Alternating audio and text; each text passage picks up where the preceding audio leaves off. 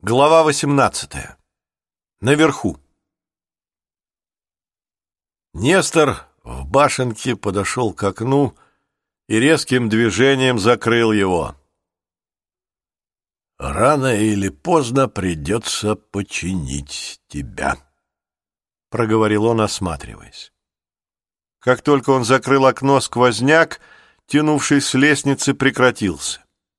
Нестор внимательно посмотрел на флотилию и с удовольствием отметил, что дневник, лежавший под глазом Нефертити, пропал.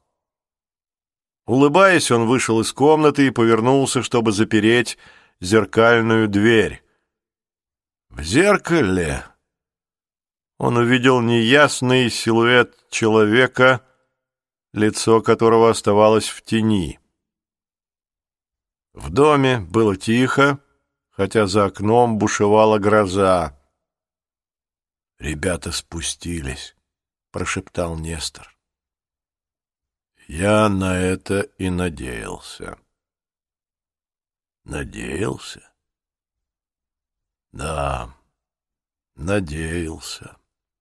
Но не мог не знать, что существует огромная разница между надеяться и сделать что-то. Дверь захлопнулась, — сказал Нестор. Все прошло хорошо. Садовник ощутил смутную тревогу. Удержавшись от желания броситься вниз по лестнице, он сказал, «Они молодцы, молодцы и везучие. Наверное, прежде всего молодцы. Заслужили такое испытание. Молодцы, скорее везучие.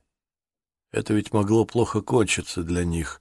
Они могли вообще ничего не сделать, не успеть спуститься, и они могут дойти до двери, и тогда... Тогда не знаю. Они откроют ее и это будет беда. Может быть, нет. Эти ребята молодцы. Я... Нестор замялся. Я послал Джейсону внушение, как нужно действовать. Стояла гнетущая тишина. Возможно ли, чтобы одиннадцатилетний мальчик следовал простому внушению? Наверное, да. Я тщательно выбирал ребят. На самом деле они выбраны случайно. Нестор не ответил.